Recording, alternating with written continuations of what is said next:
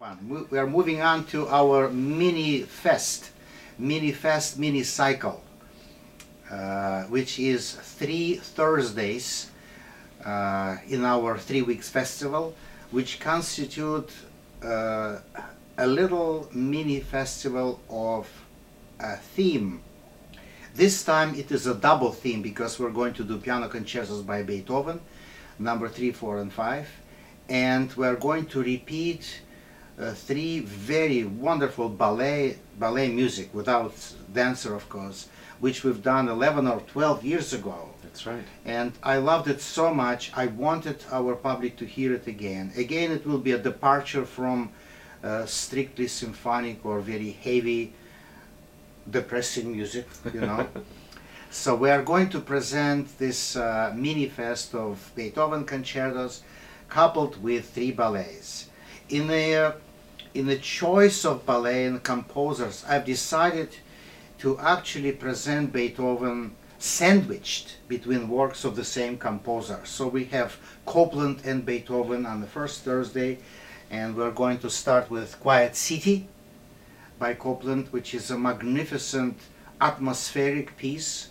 I wonder if he thought about New York at night time. I think I think he the piece depicts a large city that's bustling during the day and quiet at night. Yeah, so it was New York, but not today because it's never quiet. No. just the, just the hum of all the air conditioners and all the fans and all the places which are working 24 hours a day and the subway That's right. that's not quiet however perhaps Perhaps in the 40s. yeah in his neighborhood That's right.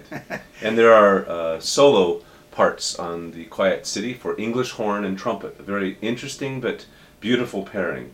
i know and luckily for us we have outstanding musicians who will be playing those parts uh, Regine Russell and Terry Eberson I'm so much looking forward to hearing them playing this part.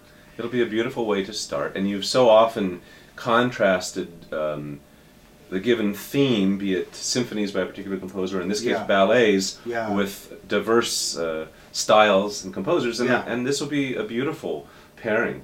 Uh, Yes. with um, Quiet City by Copland, and then the third piano concerto of Beethoven Yes, in, C, minor, right. and then Copland's Fanfare for the Common Man.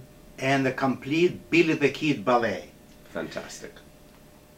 I already have one uh, happy customer for that program. Well, Copland had a wonderful way. I think we could easily say he's the most prominent American composer of ballets, with Rodeo and Appalachian Spring and Billy the Kid, uh, to name some of the best known. right. And uh, great. The other thing that's so interesting about Copland, you mentioned New York, which is where he was born, but he still had this gift of conjuring images, especially of the West, and of and of the great American spaces. Open spaces, right. Yeah. Yes.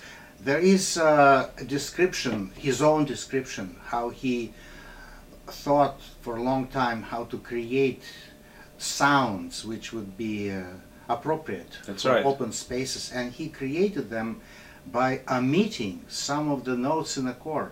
So creating emptiness. hmm So they would be low and high, like one and a third, separated by, by two, three octaves, but no fifth. Right. And that creates this openness. Clean, open sound. Right.